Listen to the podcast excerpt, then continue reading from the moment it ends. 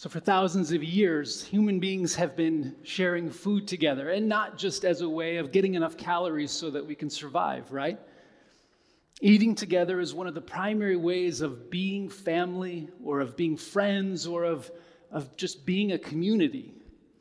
Eating together is a ritual, whether we think of it in that way or not. It's a ritual or a practice that has the power to form us, uh, our relationships, and our values primarily because of how, of how, frequently it happens, right?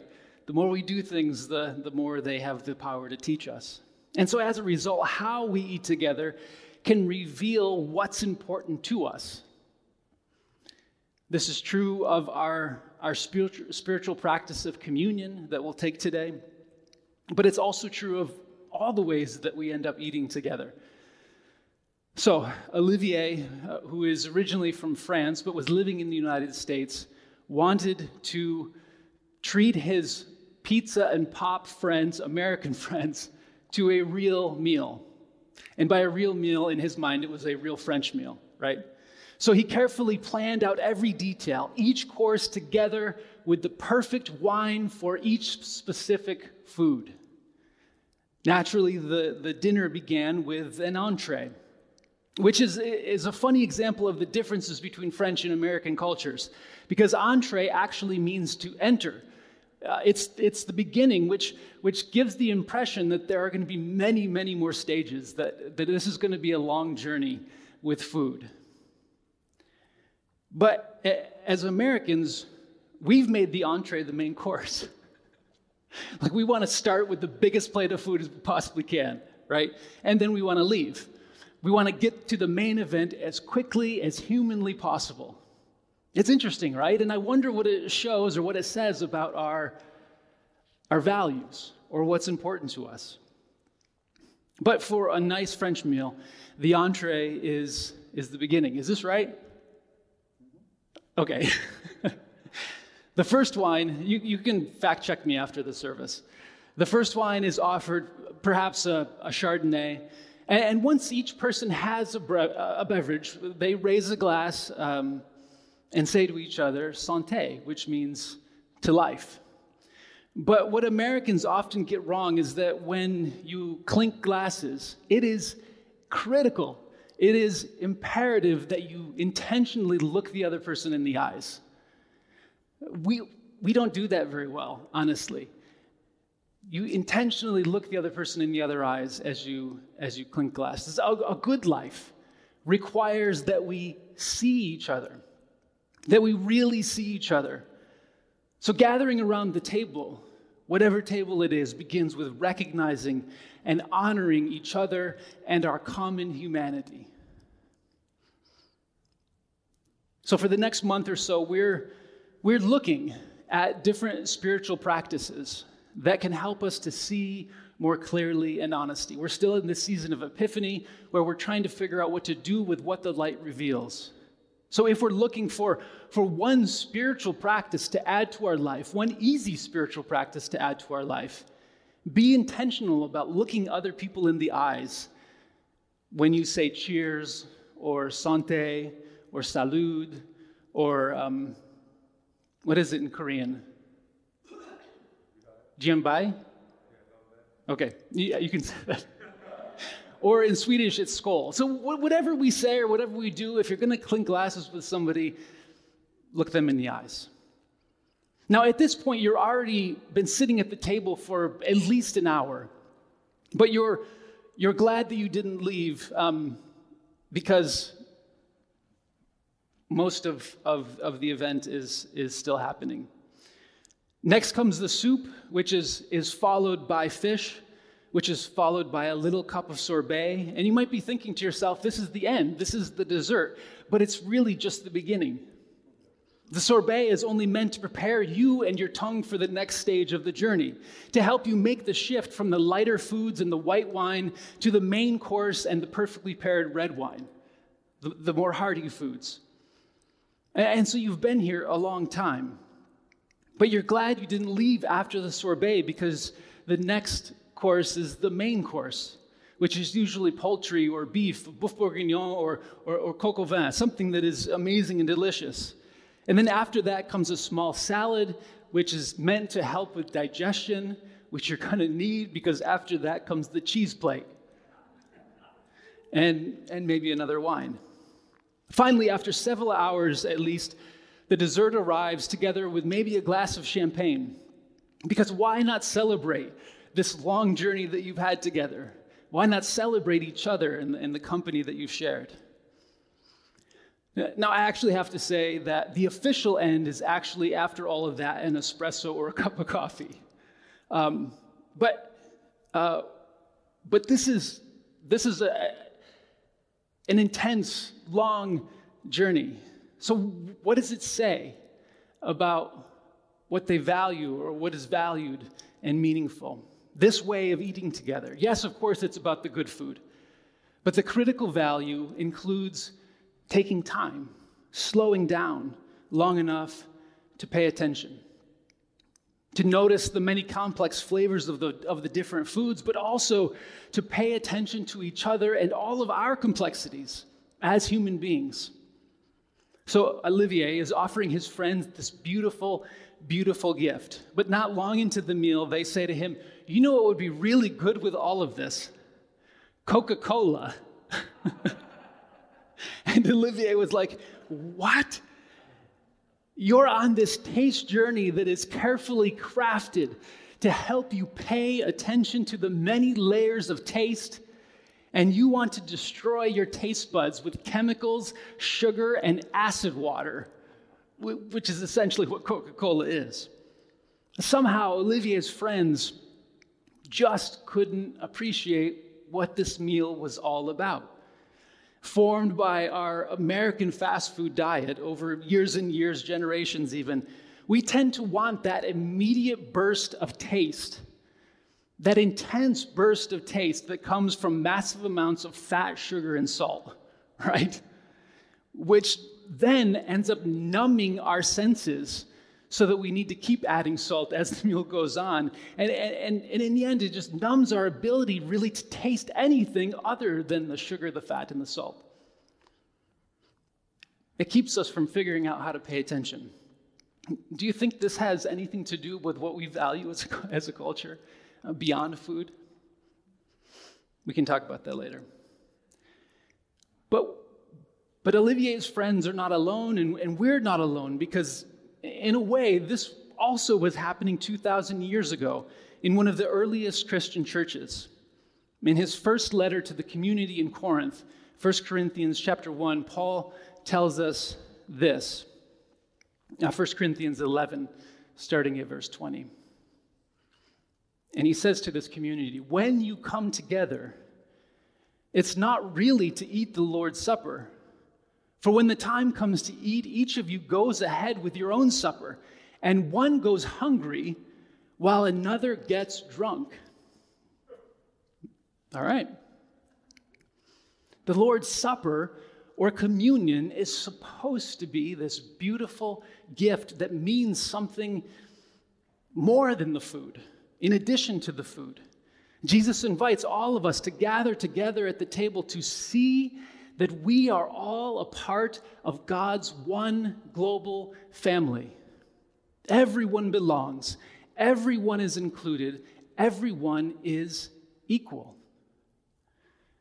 But the way they're eating together reveals values that are completely the opposite of what this meal was supposed to be about. Somehow they just couldn't appreciate what communion meant. In many ways, because of the the culture that they've always lived in and grew up in, the many practices of eating together that were different.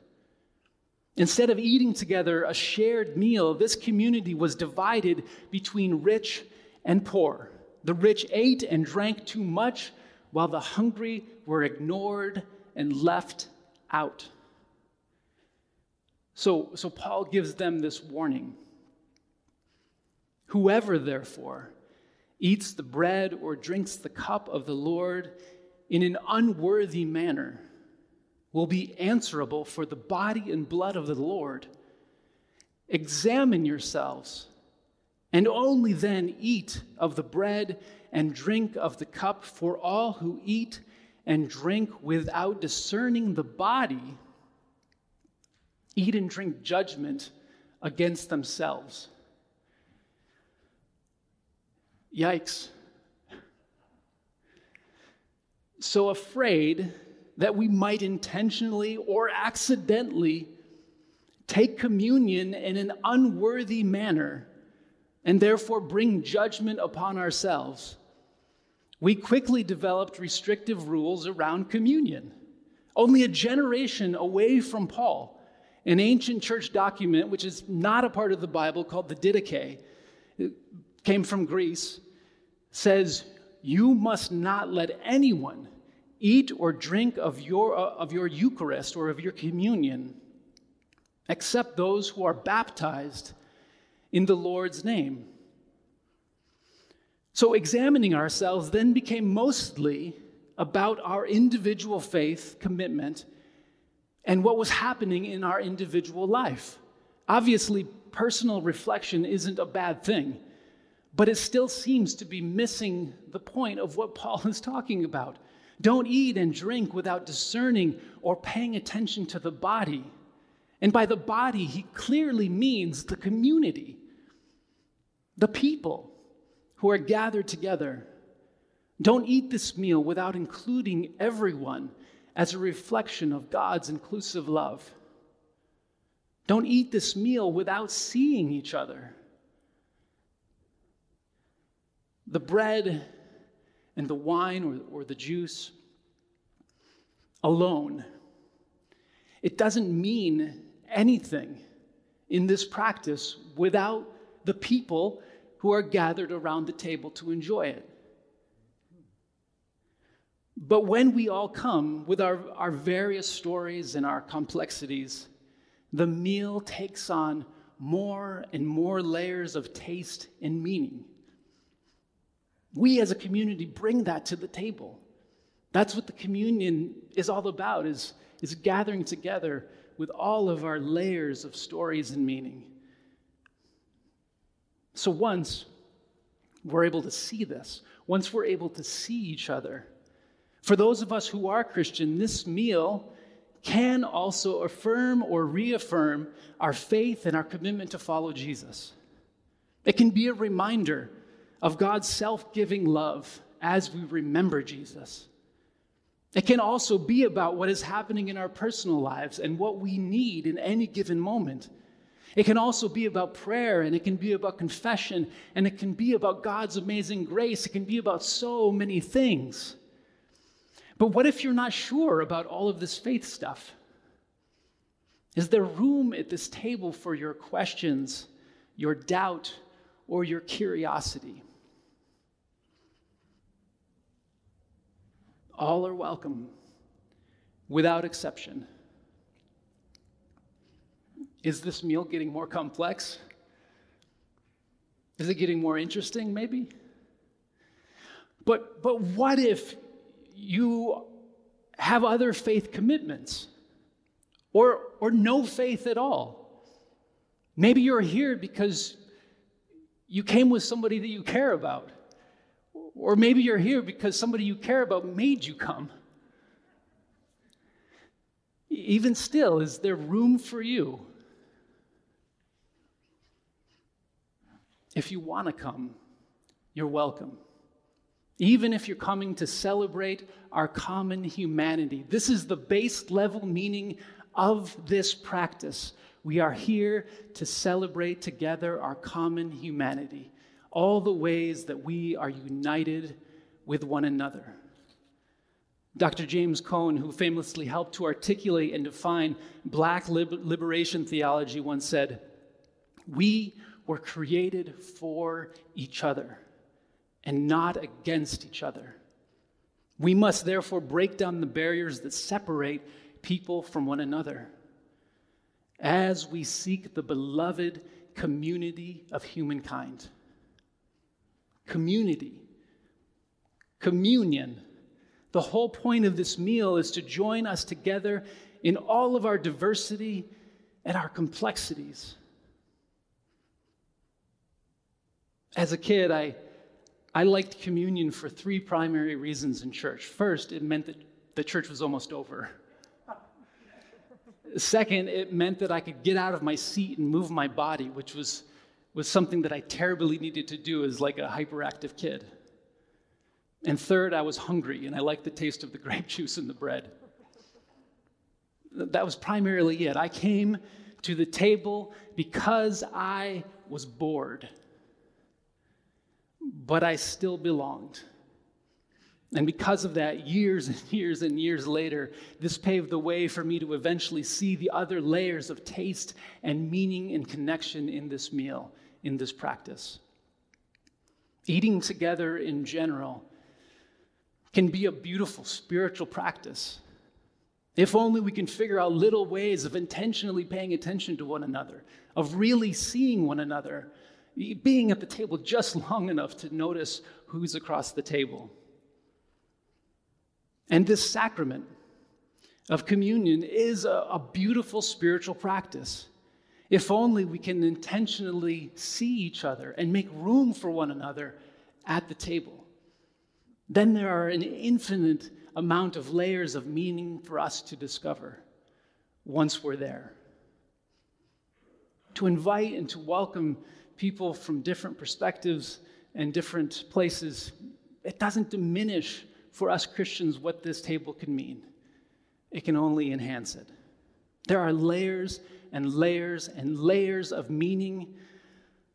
So let's not let our one preferred taste, our one important taste, or meaning be the Coca Cola of our faith that numbs our taste buds and our ability to pay attention, specifically our ability to pay attention to one another. All are welcome at this table.